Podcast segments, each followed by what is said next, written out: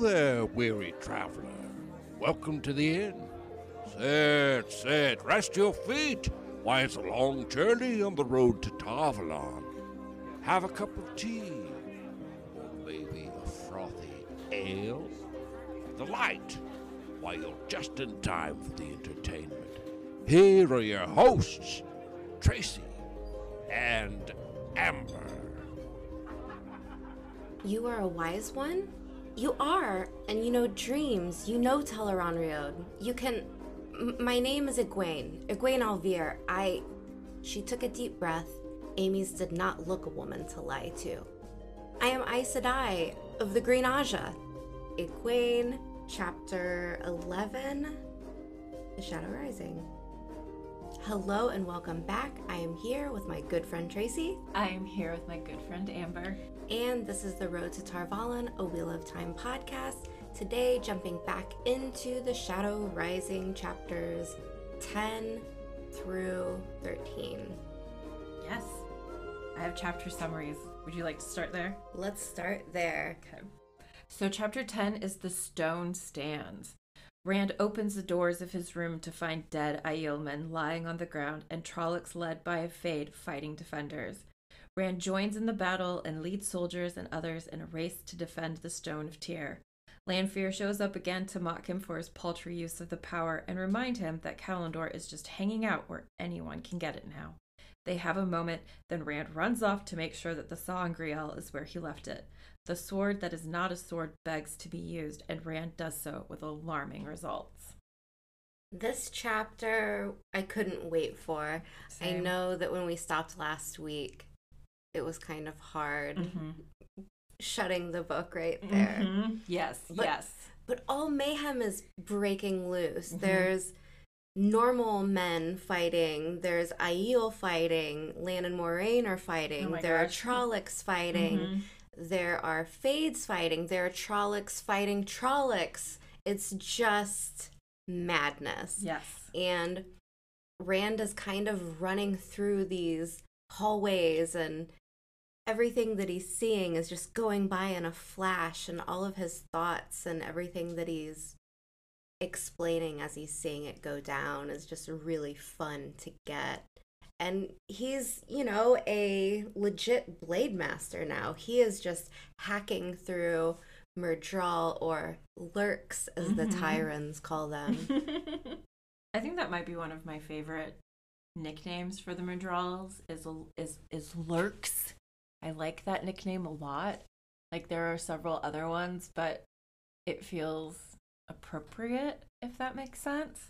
What I love in this moment when Rand is like leaping from his room is when he's like, Fade, try me, Fade. And I'm like, Wah! like I go back to that moment with the Aiel mm-hmm. going after the Fade and having like that same moment in, I think it's in The Great Hunt or the Shadow, it's in the Shadow Rising. Nope. We're the in dra- the Shadow Rising. The Dragon Reborn. The Dragon Reborn. Yes. But he has he has this level of experience now because of what he's been through.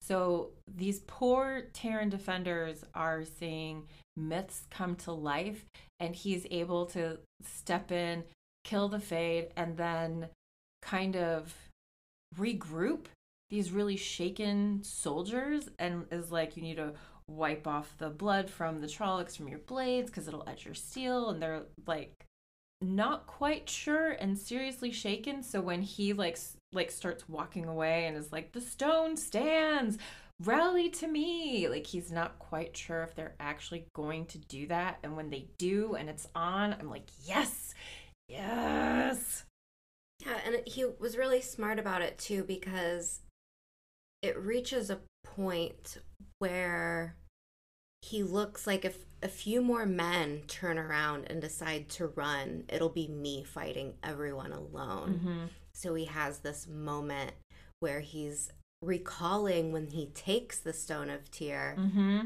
that the defenders are yelling, The stone stands. Mm-hmm. So he kind of reenacts this and mm-hmm. is able to gather some support and really mm-hmm. lift everyone's spirits and just get everyone ready to throw down. Mm-hmm.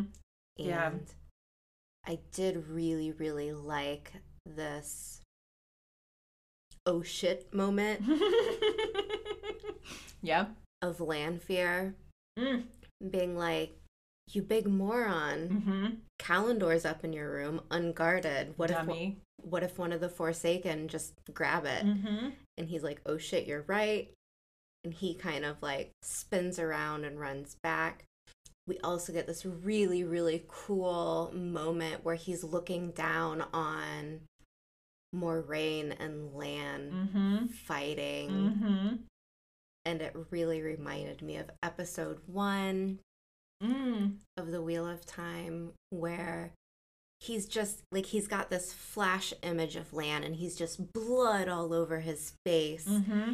and as he's fighting Rand thinks he's just Lan just looks like he's effortlessly training doing his sword forms like no sweat even though he's like covered in blood Mm-hmm. and Moiraine is just torching the shit out of Trollocs Mm-hmm. and as one gets close enough to kill Moiraine, Lan takes it out, and then Lan gets smacked with the broadside of an axe. Mm-hmm. Mm-hmm. And Rand is just, he has to go. He's running. He has to get to where he's Yep. going, and he can't stop to help them. And I think this is one of the first times where you can really see Rand put his duty, put what's Mm-hmm. important to him, what he needs to do Mhm. In front of the lives of the people he is with. Mm-hmm.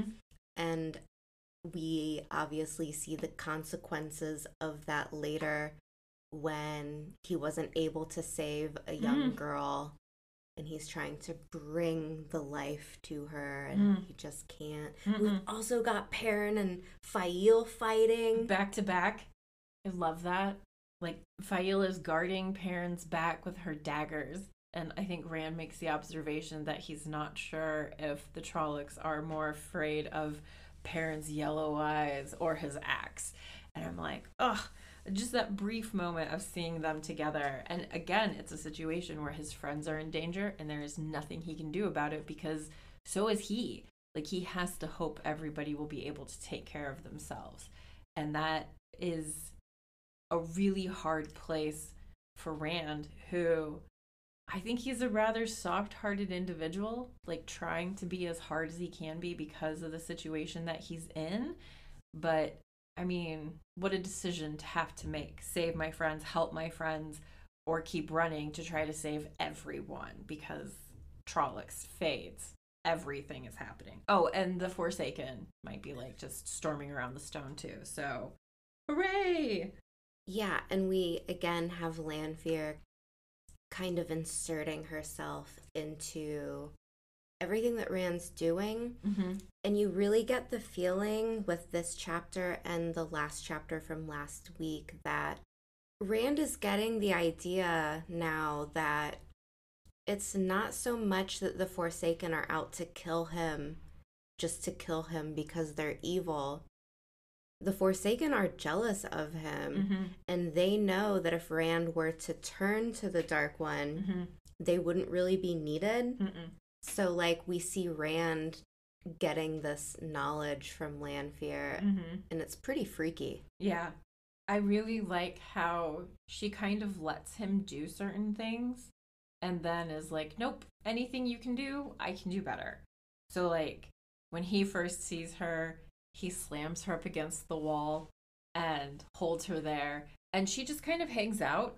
You know, he's trying to remember how to shield her because he had done it with Elayne and Egwene and can't remember. And in that moment, she slams him up against the wall and she lets him go. Like after they have like this little conversation, she lets him go and he's like trying to decide do I let her go? Do I leave her hanging there? Like all his brain, poor Rand, he can't make a decision. And I love it because in the book it says, once more, Lanfear took the decision from him. The impact of severed flows jolted him. She dropped lightly to the floor. He stared as she stepped away from the wall, calmly brushing her skirts. You can't do that, he gasped foolishly, and she smiled. And that to me, like, feels like the whole Lanfear Rand relationship right there, where she knows how to do everything, he barely knows how to do anything, and she's just like, I can do better. I can always do it better than you. Yeah. I think one of the things with Lanfear that I guess to me she doesn't quite feel authentic as a character Mm, mm. because I'm thinking of people who are really old, you know, like Mhm.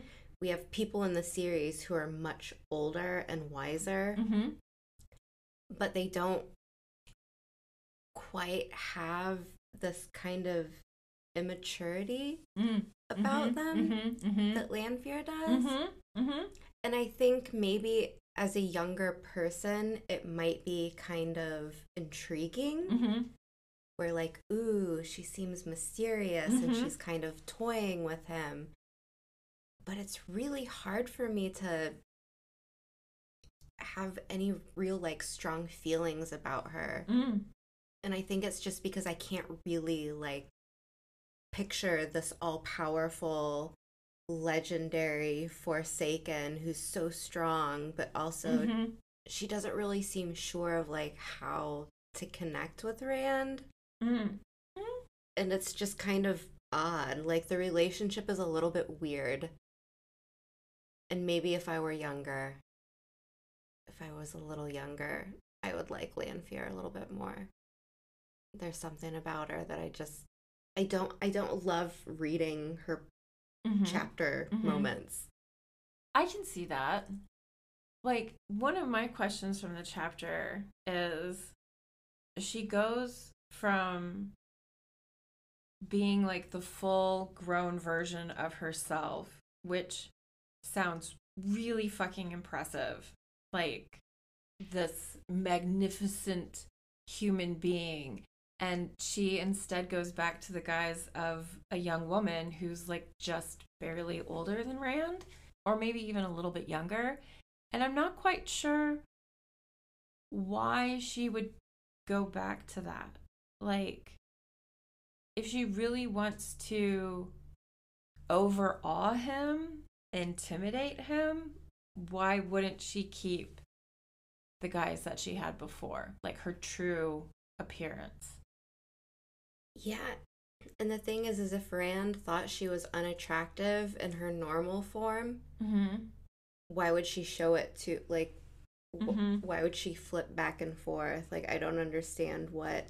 Maybe that's just to show the readers like what she can do, Okay. Yeah, I, I can understand that. And that would ma- that would make a little bit more sense.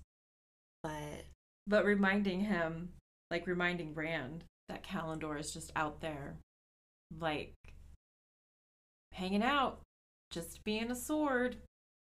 Really powerful sa'angreal. And there are a whole bunch of Forsaken out there that would just want it, whether it was for themselves or just to keep it so that Rand couldn't use it. I think Lanfear says something like Moghedien would certainly take it just so she could have it, just so she could keep it from Rand. And I like I like that being brought up. And then Lanfear lets him go, and Rand runs off and gets Callandor. And I am okay. This is the part that gets me in this chapter and not in a good way. So, if he can in this moment pull and pull power the way that he is through Callandor and send out very specific flows for just attacking Trollocs and Myrddraal and whatever, it's too it's too easy. Do you know what I mean? Like something about it feels too easy and like it could be used again because this is not the last time that we're going to face Trollocs against humans. So why is it only really used in this one moment? when he lightning strikes Yeah. them, like and it's it's specifically targeted to Trollocs and Myrddraal. How is that possible? Why has no one ever done it before? Like Rand is strong in like this time period, but what about like the war of power? Like did they know weaves like this where they could just go after Trollocs, Fades, Shadow Spawn, whatever? Like I don't know. It doesn't. You're talking about Moiraine's response to him doing it, right? She's like, "How did what? How?" Yeah, I think so. Okay. And also just the fact that like I think the only other time we have a moment like this where weaves are directed only at Shadow Spawn and Dreadlords and whatnot is in the fall of Manetheren. And the queen manages to harness enough power and send out an attack that only focuses on those attached to the Dark One. And it just seems too I- convenient and almost out of place. Are you sure that her attack was just focused on Shadow Spawn? Because didn't she pretty much level everything that wasn't left standing? You know what? I cannot say for sure. What is coming to mind is I think it's in the book someplace where it says she destroyed the Dreadlords where they stood. And maybe that is everything else, but I don't know. Like, did everything else include the people who are defending Manetheren? Did she wipe all of them out too? Like, was everyone already dead from Manetheren and then it was just easy to get rid of everything and everyone else? I kind of think that some people escaped, like they brought some survivors Right. out of the city, Right. knowing that like it's probably going to fall. Mm-hmm. And then the last group that were supposed to flee, like just joined in on the fighting instead. mm-hmm. So I don't really know if anyone was left. But I had kind of, I guess, I I thought that she just kind of did like a big supernova and just created like an atom bomb type scenario that just leveled everything. Yeah, I don't know. But regardless, there are more inconsistencies in this chapter, anyways. Mm-hmm. Um, I can't talk about it right now because it's definitely a major spoiler for Mhm. like the end of the entire series. Mm-hmm. So we can move forward if you want. The last thing on this chapter is Moiraine's reaction to seeing Rand. And like right after he's done this wiping out of the shadow spawn, and she comes to where Rand is. Lan is right behind her, and she puts up her hand and stops Lan from getting any closer. And her question is, Are you well, Rand? and then he tries to reanimate a corpse. And I think that kind of answers the question. Rand is not entirely well. I think she decides once they get through this conversation that he is not mad the way that they're worried about him becoming mad. You know what I mean? Like, there's always that worry in the back of everyone's mind that Rand is going to lose it and if he can do something like this, if he can harness this much power and do this kind of thing, what awaits for him and everyone else? And then he's like, I'll tell you guys everything tomorrow. It'll all come out tomorrow. And I think that's almost the way it is with every other chapter that we encounter in these four chapters. Everything's going to happen tomorrow. So I think that's all that I had. Okay, let's go to the next chapter 11 What Lies Hidden. The battle in the stone has come to an end, but Egwene, Elayne, Nynaeve, and Aviendha have one last thing to do before they can call it a night. Egwene enters Tel'aran'rhiod for the first time without the aid of the stone ring, hoping to find direction for their continued hunt of the Black Ajah. Upon entering the world of dreams, she feels far from confident that she can find what they seek. Her thoughts are scattered and she isn't always where she wants to be, but she stumbles upon a fellow dreamer with an unexpected offer before she is dragged back to the real world. This one was pretty fun. Yeah? I was happy about this one. Yeah? What made you happy? I think in the previous chapters between our dear young women, it's just been so snippy Mm-hmm. and it's kind of subsiding a Mhm. little bit. Mm-hmm. And I think this is only because like things need to get done and Robert Jordan like has to push the story along now. Yep. So we're kind of leaving that behind Mm-hmm. as things get going, get amping up. Do you think Aviendha is also a factor in them not being quite so at each other's throats? Like there's another person there to help diffuse tension. Not that Aviendha ever steps in to do it, but sometimes another person's presence can impact how people behave towards each other. So is Aviendha maybe a factor in that? Maybe. I'm curious as to why there are no dreamers in the White Tower. Because this is this is Egwene's big problem. Is like she only kind of sort of knows what she's doing. And even though they have access to what? At least three dream ter'angreal at the moment, only two needing to be channeled into. She doesn't let any of them go with her.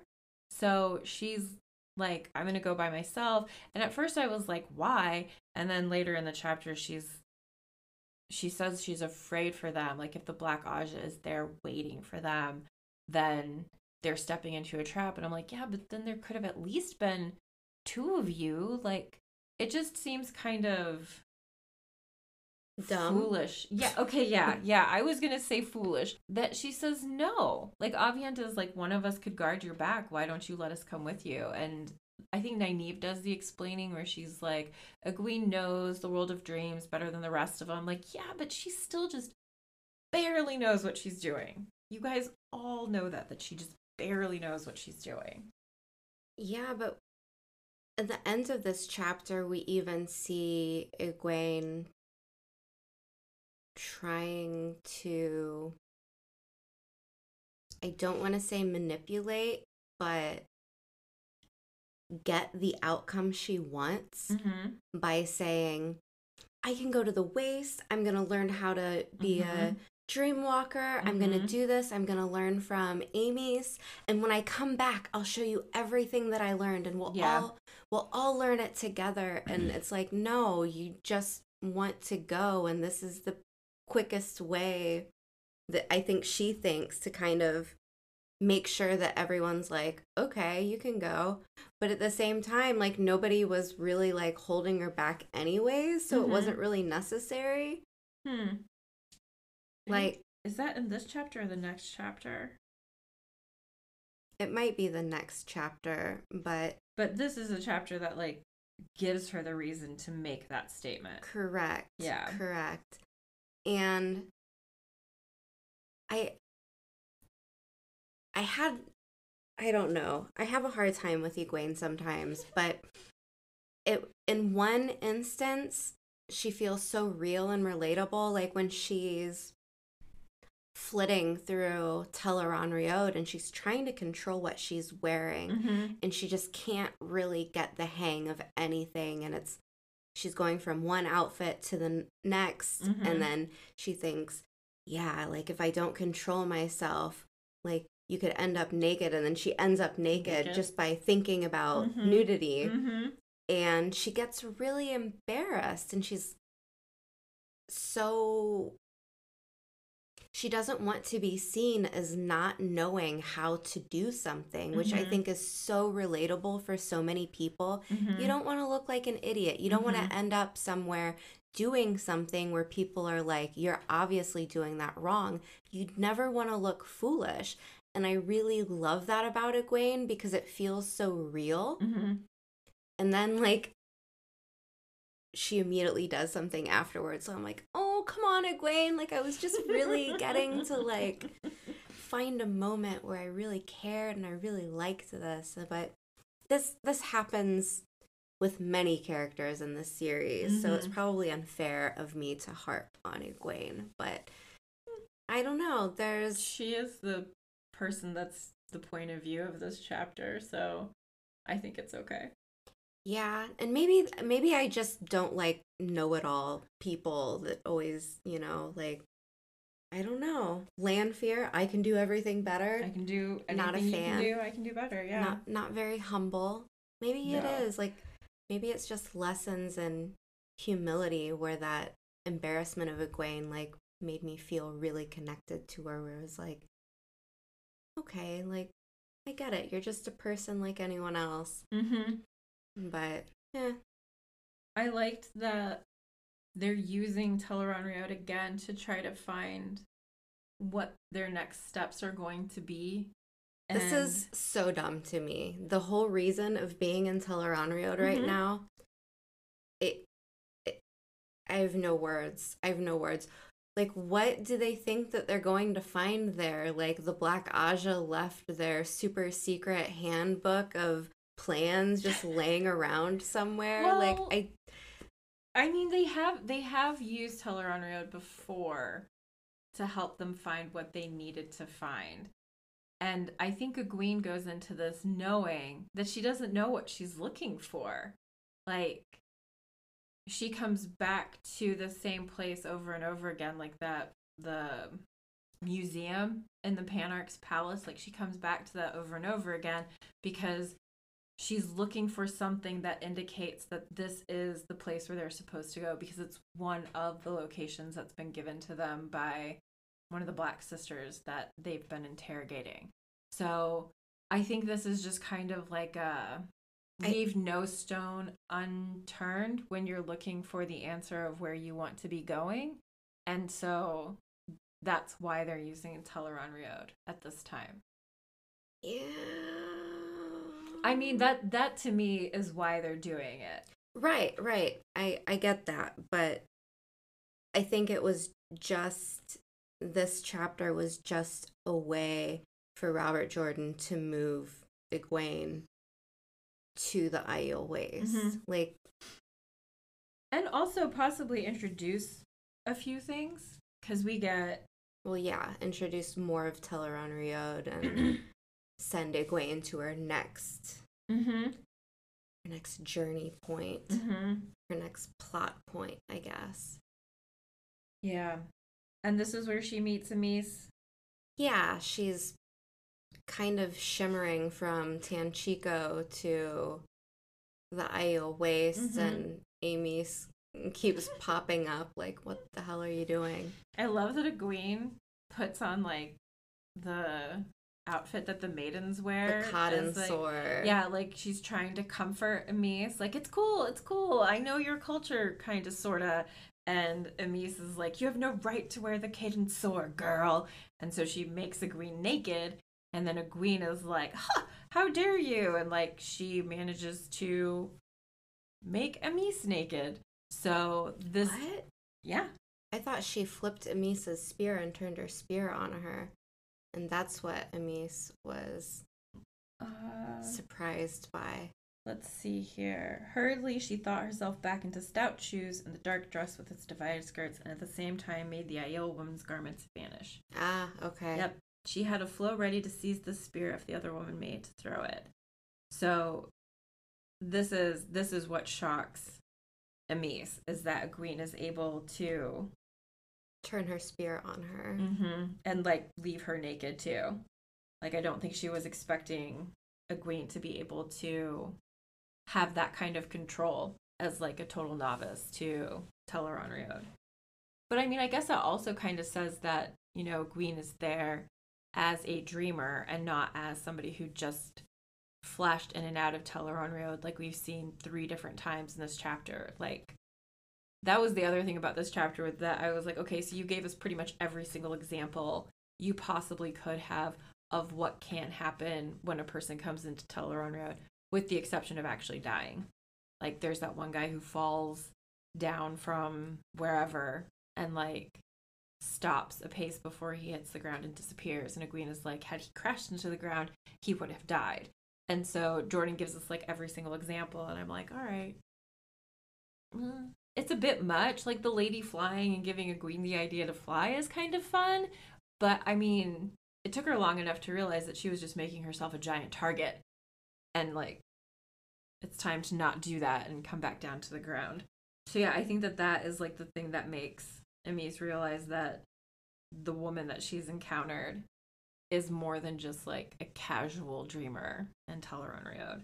And then she goes out and like she goes after Green, like she finds her in Tarabon. And she's a Mies this time. You know, she's a wise one this time. She's not dressed as a maiden any longer.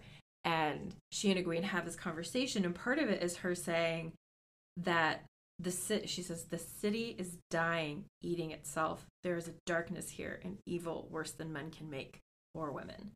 So Amys picks up on a mood in Tarabon or whatever, something's going down there, and shares it with Egwene, who has not noticed it. Like she's noticed little things around the city, but she hasn't necessarily pointed out there's an evil presence here. And so again, it leaves her wanting to learn more. And Amys is like, come to me, come to Cold Rock's Hold, and I will teach you. And Egwene starts out that relationship by lying. Good job, Egwene. Yeah, so my favorite, I think, part of this whole chapter is just getting to see all of the artifacts and Mhm. ter'angreal and strange animal bones. Mm-hmm. And I think that's just really cool. Mhm. Egwene has this moment where she reaches for Mm-hmm. a relic that she's not sure of. She knows that it's some type of angreal. Mm-hmm. and when she touches it she feels like she's being pierced Mhm. stabbed electrocuted just something terrible and she drops it Mm-hmm. but she also i thought this was really endearing too because every time she flits from one place to the next she encounters some weird creature Mm-hmm. but Egwene being Egwene, I, I don't know how many animals she's seen that don't live on a farm. Mm-hmm. Mm-hmm.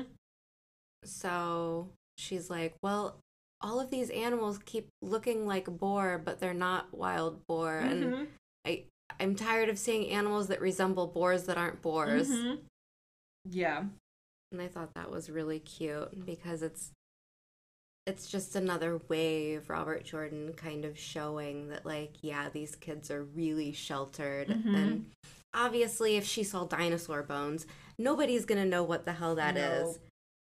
But there's also animals in the waste that Mm-hmm. jump right over her and could have easily killed her and she gets really lucky and lots of Almost like she's ta'veren.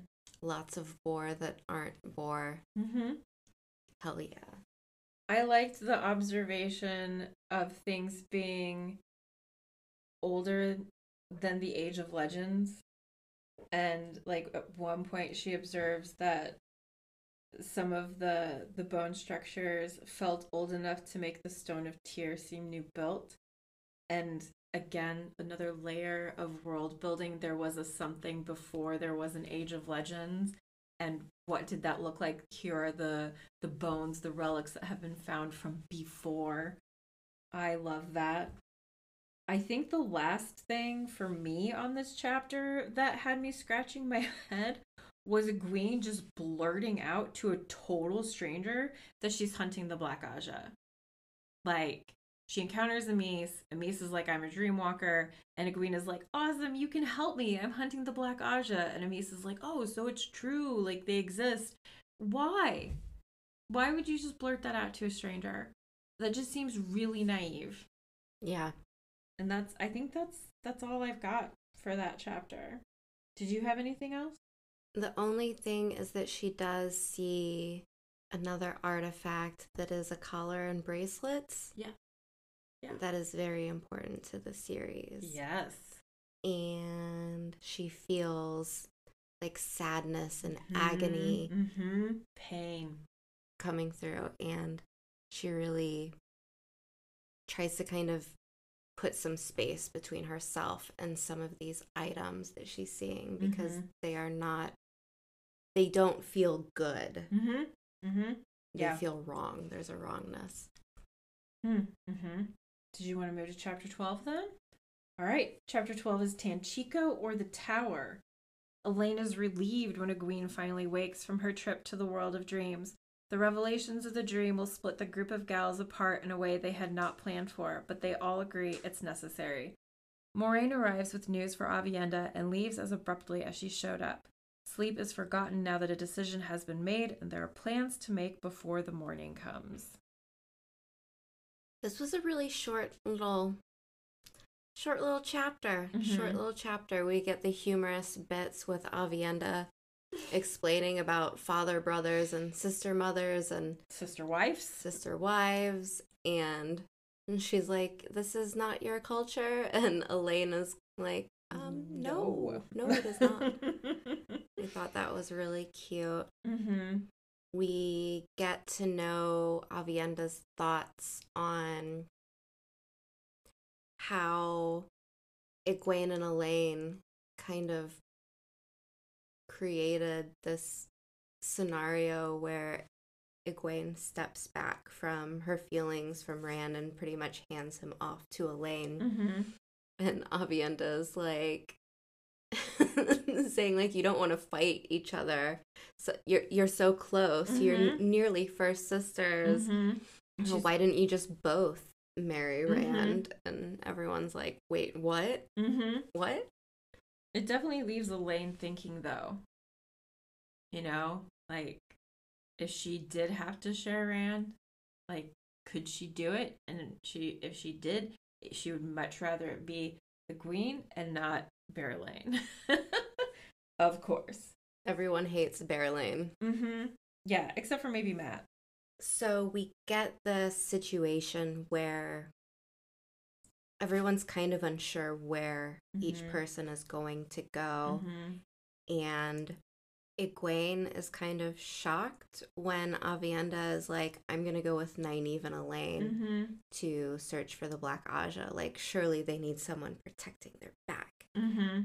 And we find out why Aviendha does not want to go to the Aiel Waste. Well, we get a clue. It's not Mhm. confirmed in this chapter, but Moiraine shows up with this mysterious letter ooh, that's been sent nearly four months before she arrived, and Mm-hmm.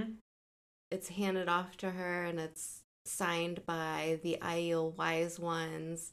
Yeah, like a list of them. Mm-hmm. Mm-hmm. And they want Aviendha sent to the waste. Mm-hmm.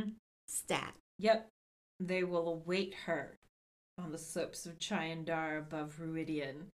It's all planned out. And I mean, as this news is being revealed to Aviendha, Elayne observes the other woman's behavior and is like, it doesn't seem possible, but I think Aviendha might be sulking. Like, is she is she behaving like a child, like dragging her feet? She doesn't want to do this thing. Like Aviendha's like, all I've ever wanted to be is Far Dareis Mai. That's that's it since I was a child. And Egwene is like, no one will make you marry if you don't want to. And that is not what's going to happen.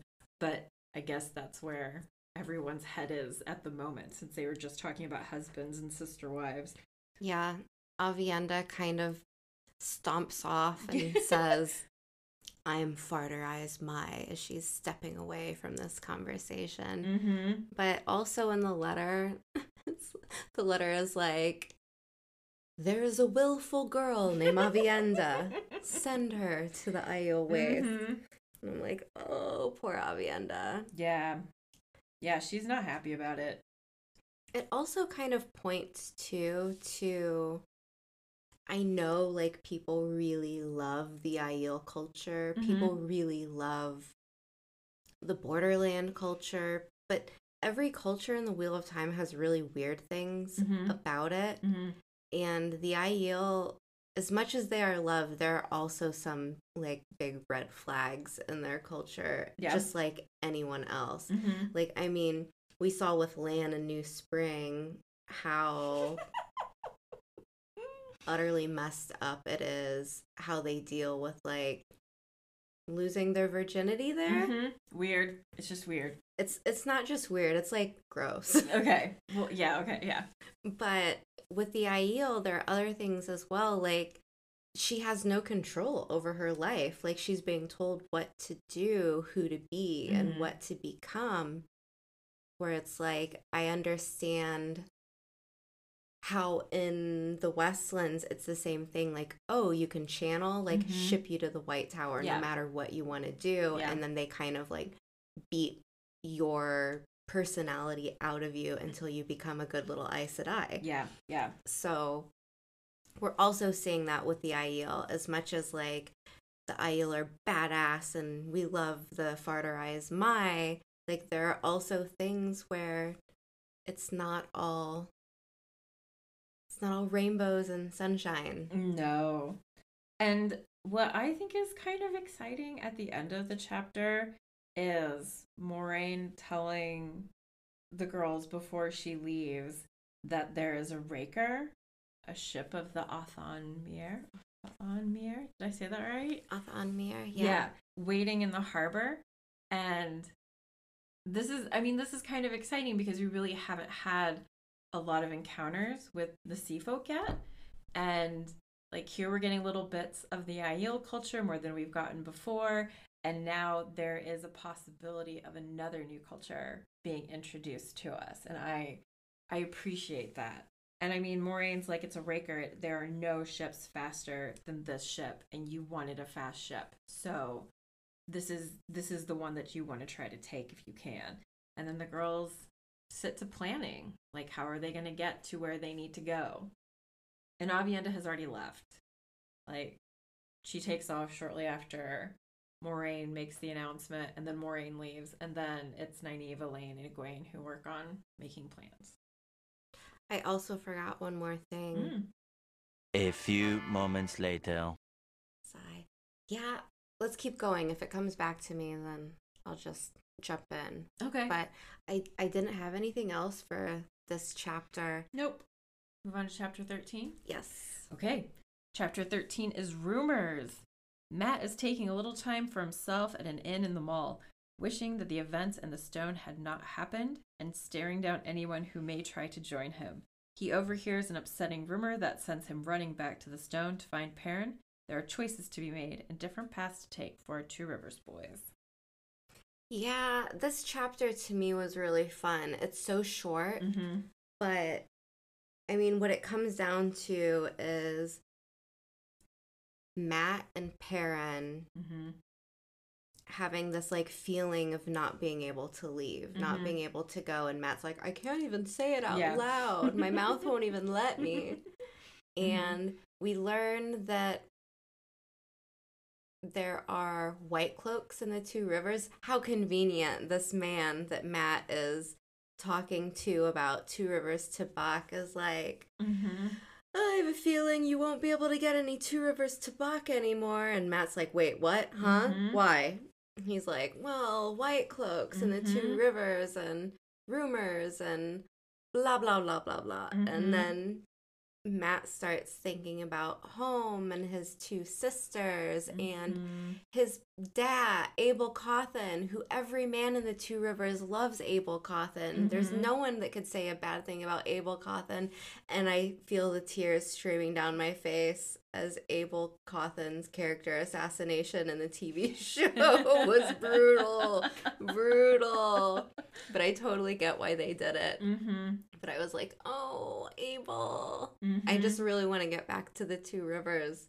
Well, and I mean, we're we're going to like Yeah, yeah. it's it's kind of exciting because even though the rumor is very specific, it is a very specific rumor. The White Cloaks are looking for the dragon reborn in the Two Rivers and a man with yellow eyes. So it's not like there's a big guess here as to who they're looking for. And Mat's like, well, fuck. And so off he goes Well, back to. Well, Mat's like, nobody's gonna know, Perrin, that you have golden eyes. And he, Perrin's like, no, you dummy. They know my name too. yeah, like- yeah, yeah. There's Yeah. no way out of this. There's Mm-mm. no way out of this. Yeah. And I mean if he is if he is under direct attack and they know his name, then they will know his family's name. And so of course Perrin feels a pull, I guess stronger than Mat does to get out and get back to the two rivers. And Mat tries to say that he's going to go with him, like you said, and he like he stutters. I want to g g g g g g g. I can't even say it. So he's like, parents, look out for my family for me. Look out for my sisters. And he's like, when he leaves Perrin, he's having like these memories of his sisters telling on him, Mom, Mat's in trouble again. And he also realizes that he can barely remember what they look like. And so, like, these holes in his memory, this time away from home has just become fuzzy. Like, everything about it is fuzzy. He's almost losing that part of, I want to say his youth, even. It's like misty in the background. Misty in the background. Mm-hmm. Yeah. Yeah, and I, as he's walking away from Perrin's chambers, Berelain starts walking towards him, and he sweeps his very best bow, and she completely ignores him, and he's like, "Hey, you! about to you. Civil to you. You could at least say something back." And like she mutters something like "too much like me" and walks away again. So I I find that funny. Like we have the encounter with Rand and Berelain, we have a Perrin Berelain moment, we have a Mat Berelain moment. And I think of the three. She's like that one, that scamp Mat. He's too much like me. Nope, can't touch that one. I just think it's funny. Her quick recognition. Real recognizes real. Right? Yeah, that's a good way of putting it. Honestly, I can't say anything because that's a spoiler. Good talk. Well, I mean, that kind of wraps up this chapter, really, unless you've got something else for this chapter. No, this one's really quick and to the point. I Yeah. mean, there's not. It's just like everyone getting sent to where they need to exactly. go here. Yeah, yeah. If you like what you hear, rate and review us anywhere you listen to the podcast. This helps new listeners find the show. This podcast is brought to you by you. If you'd like to fund the show and receive cool stuff while doing it, check out The Road to Tar Valon on Patreon. All tiers can join us weekly for live recordings on our Discord server. Lastly, our Wheel of Time shop has a new web address and international shipping is finally live. Find all the links in our show notes, and thanks for listening and joining us on the road to Tar Valon. Let's, okay, spoilers. Let's go back to our first chapter, chapter 10, Mm-hmm. when I was talking about inconsistencies. Mm-hmm. So, like, Rand is using Callandor and everything is just fine. Mm-hmm. And then later on in the series, it's like, whoa, what's wrong with this sword? It's flawed. Everyone knows that. Yeah. Not everyone knows that. where he can't, he can barely use it without nuking pretty Mhm. much his entire army that's traveling with Yeah. him. Yeah. And now he's just like expertly Yes. using it in the Stone of Tear. yes. So I'm I'm pretty sure that Robert Jordan didn't plan for the flaw in Callandor at this point. I think that came later, Mhm. most likely. Mm-hmm. Yeah, it is what it is. Yeah. But it, I mean, again, it's one of those things where it's like it works at this one moment and then later on it's like you you couldn't ever expect anyone to do something like that. You know? Like had this just stayed as it was and wherever Rand went, he could just take Callandor with him and wipe out Trollocs and Shadow Spawn at will, a lot of things would have been way different. So I guess it's a good thing that they added that flaw later on. I don't really know. I don't really know. For me, one of the spoilers was when Moiraine mentions that Lanfear can cause Rand pain that doesn't involve killing him. And thinking of how she goes after Egwene and Aviendha. I think it's in Fires of Heaven, like right before she takes out, or Moiraine takes out Lanfear. But had she successfully killed either one of them, it would have been, I mean, terrible for Rand on a lot of levels. I wasn't even thinking about Rand. I was like, well, how would the story go? Well, I mean, it would, it would have to, it would have to change drastically, and part of the story changing would be how it affects Rand, and like, I mean, there's really no getting around the fact that he's our main protagonist. That so much of what we do just revolves around him.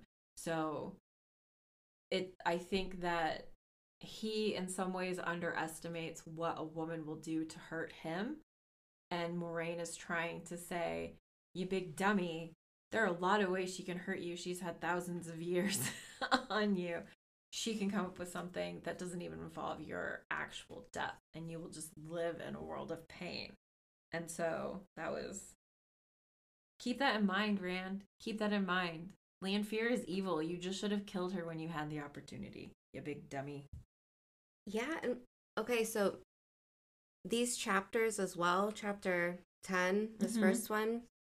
So we have competent dark friends all of a sudden. right Like getting this grain barge packed full of Trollocs Right. and Fades and then just unleashing Yeah. them on the Stone of Tear. Someone has an Excel spreadsheet out there with like lists of what they needed, how many Trollocs, how many grain barges. It reminds me of one of the Jurassic Parks. I don't remember which one, but where they've got the T Rex in like the belly of this ship and they're bringing Oh it god. back to the harbor.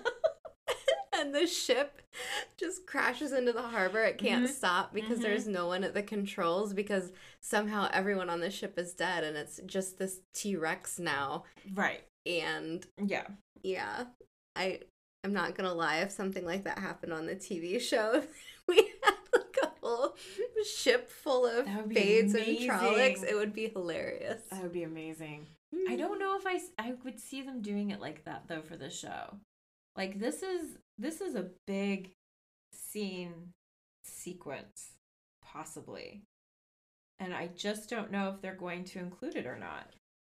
Well, the thing is, is okay. So whether or not they include it is one question, but if they do include it, or if the situation is somewhat similar, where there's just like hundreds of Trollocs Mhm. showing up out of nowhere, they're going to need to explain how. Mhm. Mhm. Like in the two rivers, they show up and it's like, well, I I guess they figured out a way Mhm. because they did. Mhm. And Isn't it later revealed? Like, isn't it later revealed in this book that they used the ways? Yeah, in the in the books, yeah. Okay. Oh, but not in the TV show. right. We just know that they're like pouring out of the mountains, and that's all that we know. Okay, I Right. see. Which I mean that that works fine, I Mhm. think, because the two rivers from the TV show, like we don't get a lot of the geography. Yes. Where in the books it's like they can't they wouldn't be able to get there because of the mountains and the rivers and Mm-hmm. they can't cross rivers. Mm-hmm. So Because you're scared of water and yeah, but if they just came up through some mountain paths or whatever, or if it's, you know, casually like slipped in, oh yeah, they use the way gates. Mm-hmm. I don't remember if they do in the show. We have to be smart about how we get certain things in certain locations. Mm-hmm. And I think I think it makes the storytelling a little bit more tricky because eight episodes we have to move people to places and get them there quick enough that it doesn't slow down the storytelling. Mm-hmm. Mm-hmm. But at the same time, if you just have tr- like thousands of Trollocs and Fades popping up wherever they need to be, it would be a little unrealistic. Mm-hmm. For sure. I don't think that they're going to introduce a different form of fast travel this early. I really don't know. I really don't know if we're gonna get portal stones in season two. Well, I'm also know. thinking of um, gateways, like being able to create a gateway that like would just well, yeah, but that doesn't happen until the later book. right. That's why I'm saying I don't think that they would advance that in the storyline to explain how the Trollocs got there for the TV series. You know what I mean? Like they wouldn't. They would still keep that for later. Yeah. I mean, who's to say they don't invent something of their own? I mean, Hmm. like we had Moiraine and Siuan Sanche, ter'angreal, Tel'aran'rhiod, Love Nest. yeah, Teleporter, Yeah. I guess. Mm-hmm. which that it worked fine. It Mhm. confused people at first. It confused me Mm-hmm. when they explained what it was later on, I was like, okay, that makes sense. But they could find some ter'angreal that lets people travel, maybe, or do Mhm. something like that. If they, you know, need a quick fix. yeah, yeah, no, that's a really good point that they could just create their own thing. Because I, I'm only thinking of like stuff in the books, and so if they decided to go with their own route, that'd be kind of neat. Because I mm-hmm. mean, those grain barges, you could do that. I mean, you could do it the same way that they do it in the book, where Land just explains it like this is how it happened, and you wouldn't have to see it. But I don't know. I'd be down with seeing like Trollocs and Myrddraal pouring out into the stone and everyone kind of unsuspecting of what's happening. Yeah. Yeah, and I think too like there's so like when Brandon Sanderson picked up the book series, Mm-hmm. we have that moment with Androl where he opens the gateway and we have like the lava gateway and mm-hmm. like I lost my fucking mind. Like I I I did a I did a backflip. Not really. I was gonna say that's impressive. that's how I felt on the inside when I was reading that. And I know a lot of people are like, finally, they did something really cool with the gateways because honestly, mm-hmm. I would be doing all kinds of crazy stuff. Like, Mhm. so Trollocs can't swim. Okay, I would open up a giant gateway over the open water and just let Mhm. them like fallen. fall in and drown to death, right? Right. Like, so many options here. And we've got Mm.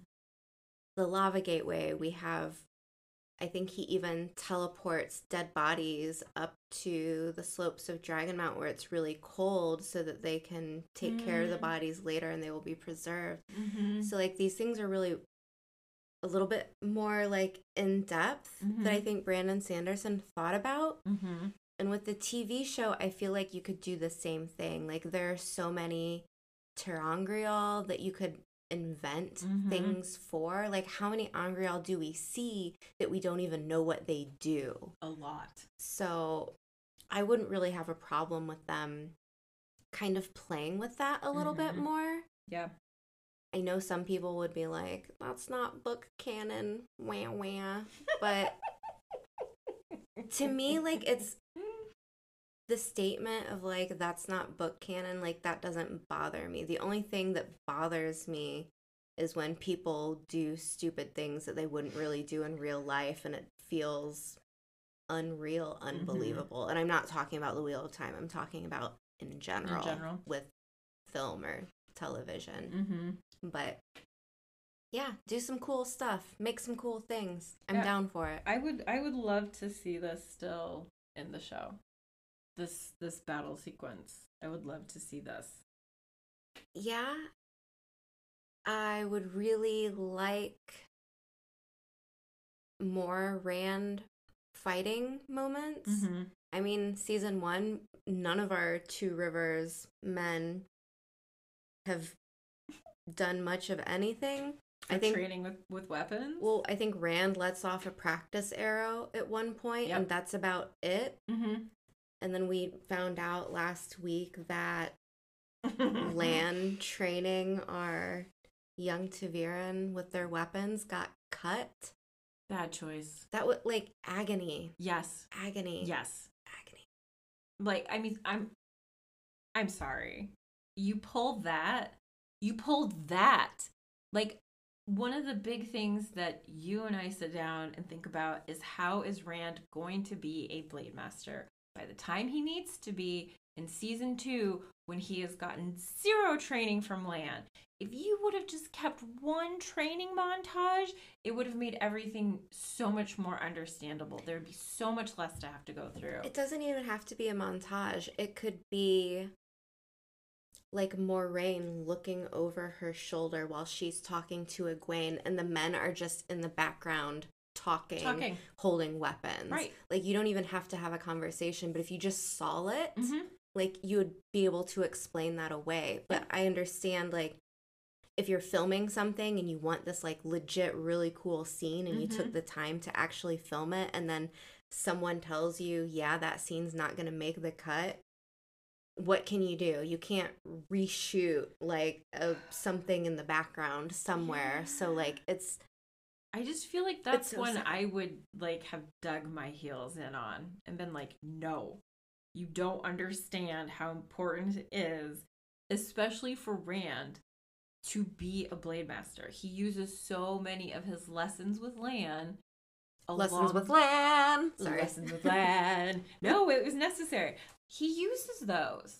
Like he uses sword forms and practicing sword forms as like meditation forms.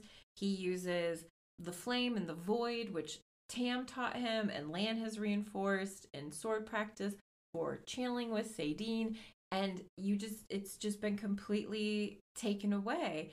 And now somehow we have to explain in season two how Rand knows how to use his sword when he's received no lessons from the one person who could have, should have been training him this whole time.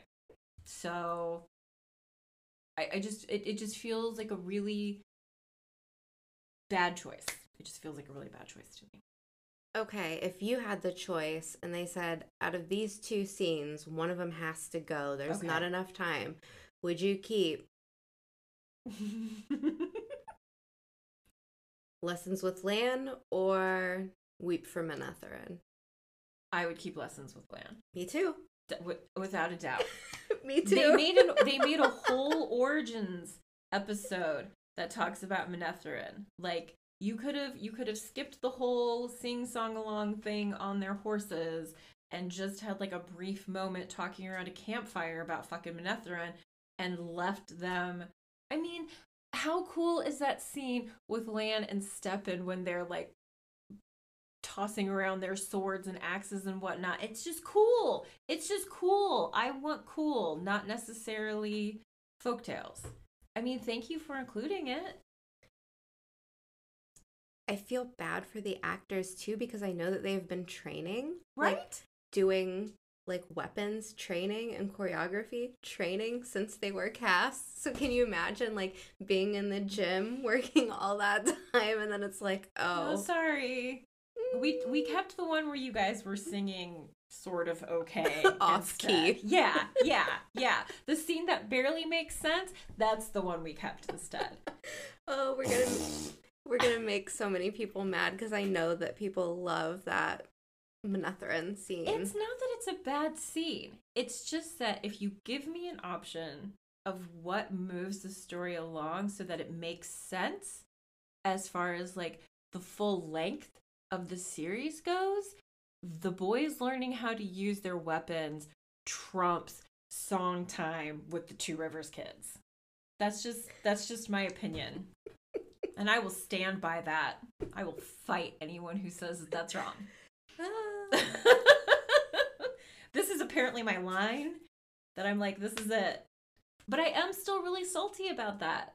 Like, the ending of season one is still moderately disappointing to me because we have so many loose threads that have not been tied together that absolutely need to be tied together for the rest of this this story to make sense. And I'm totally fine with like jumping out of book and creating new things and doing different stuff. I'm fine with that.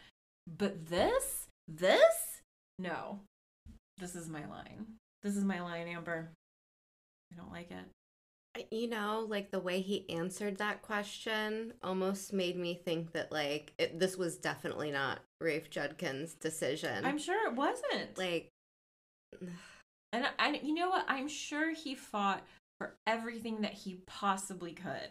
And someone else who really doesn't know the stories, who doesn't understand the complexities and the length of this, because I mean, I doubt that every single person involved in making the Wheel of Time TV series has read all 14 books in the series. what do you want to guess that like probably like 1% has read more than, you know, like Oh, yeah. entire huge cast and crew. right. Like I I I doubt that many people have read past like 3 books. Yeah. Yeah.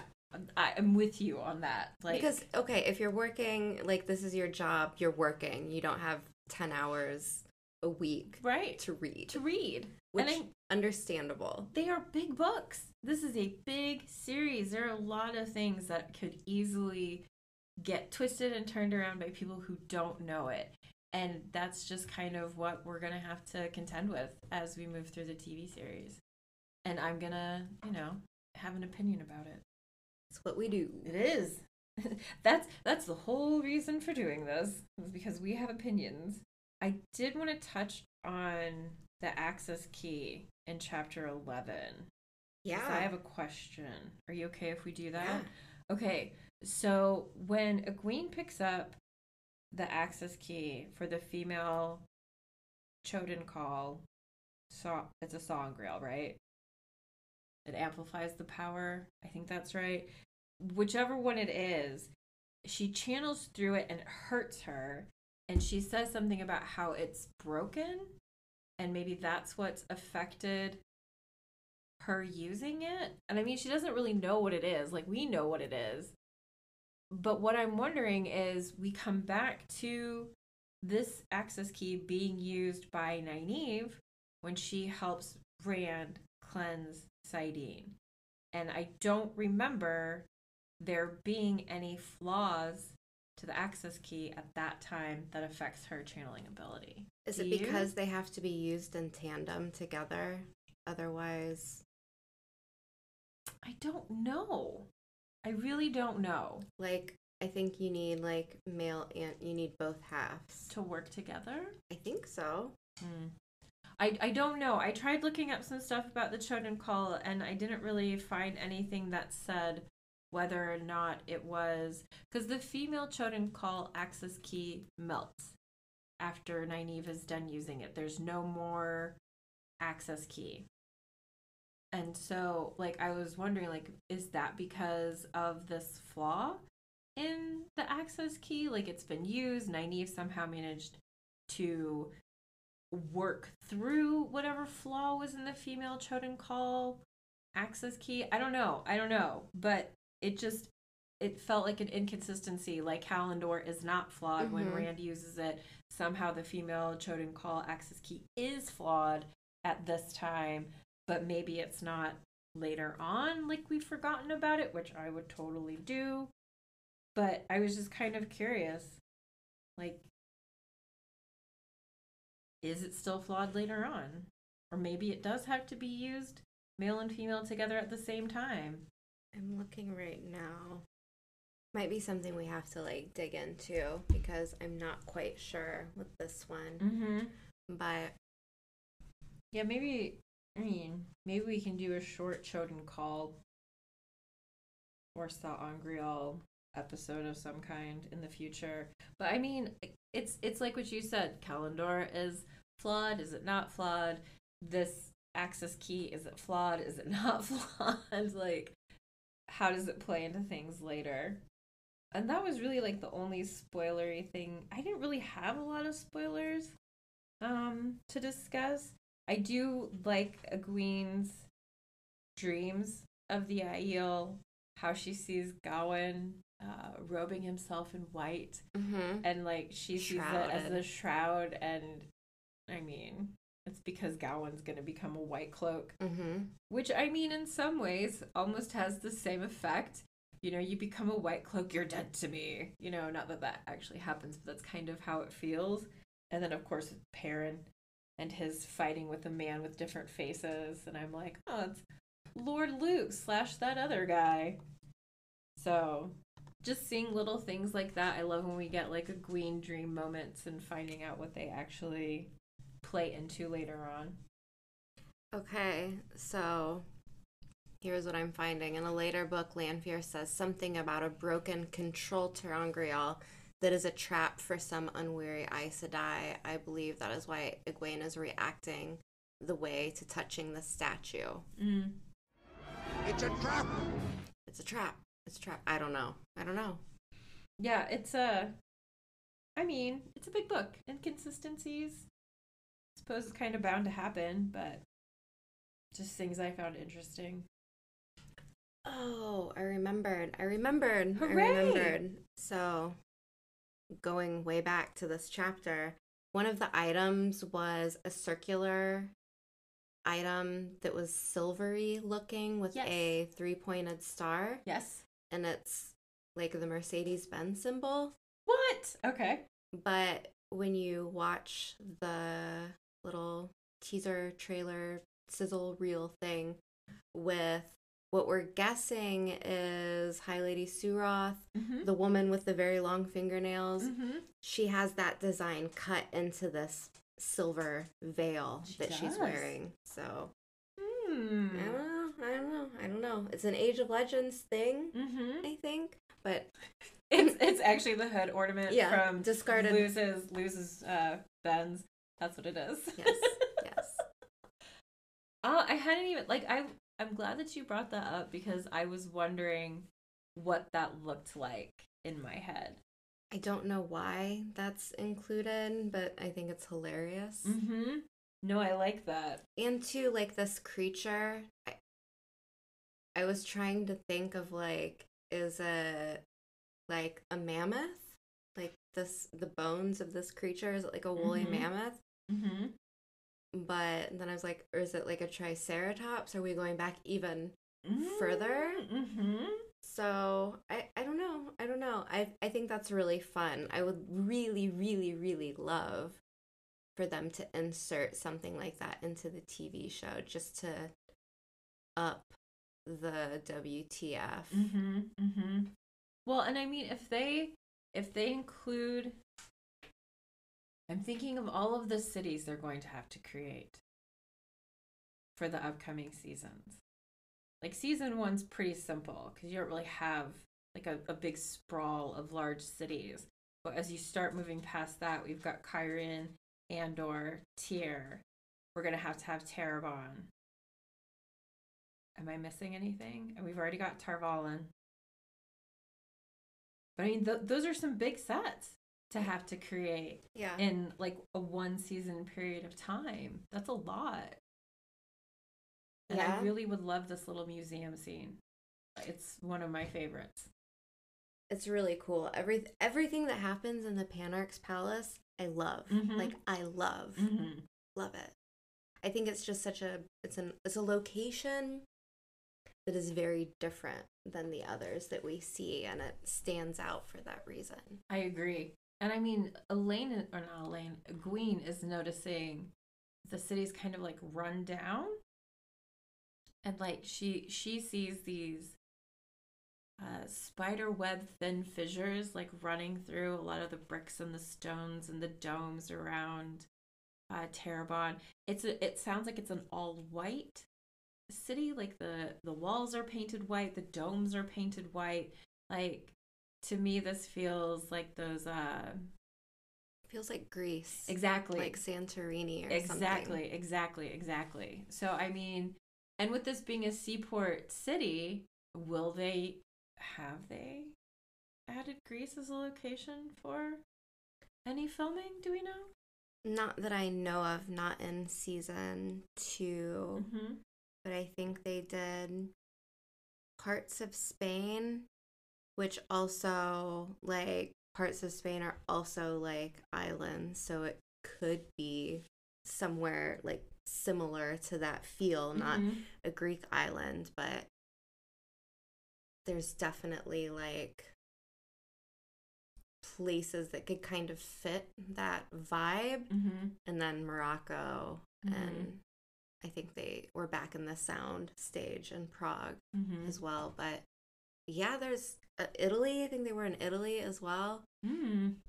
I need to. I'll have to watch uh, one of Geeky Erie's latest videos where she talked about all of the locations. It's been a while since I've watched it, Mm. but That might be fun. she's a fucking gem Yeah. doing the lights work.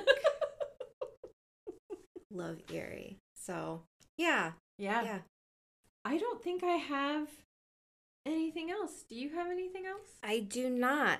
Thanks for listening. Go to our YouTube channel, watch some videos, like them, subscribe, Please subscribe. and we will be back again next week, mm-hmm. and we will see you then. Thanks so much for joining us. We will continue to release new episodes every Wednesday. We would love if you would subscribe to the podcast, leave us reviews, and share us with your friends in the Wheel of Time community. Let us know what you thought of our content, correct us, send us things we may have missed. You can find links to our email and social media accounts in the show notes. And if you have the Anchor app, leave a voice message for us to play in upcoming episodes. We also have a website where you can find links to our Discord channel, social media platforms, and merch shop. So until next week, Thanks for joining us on the road to Tar Valon.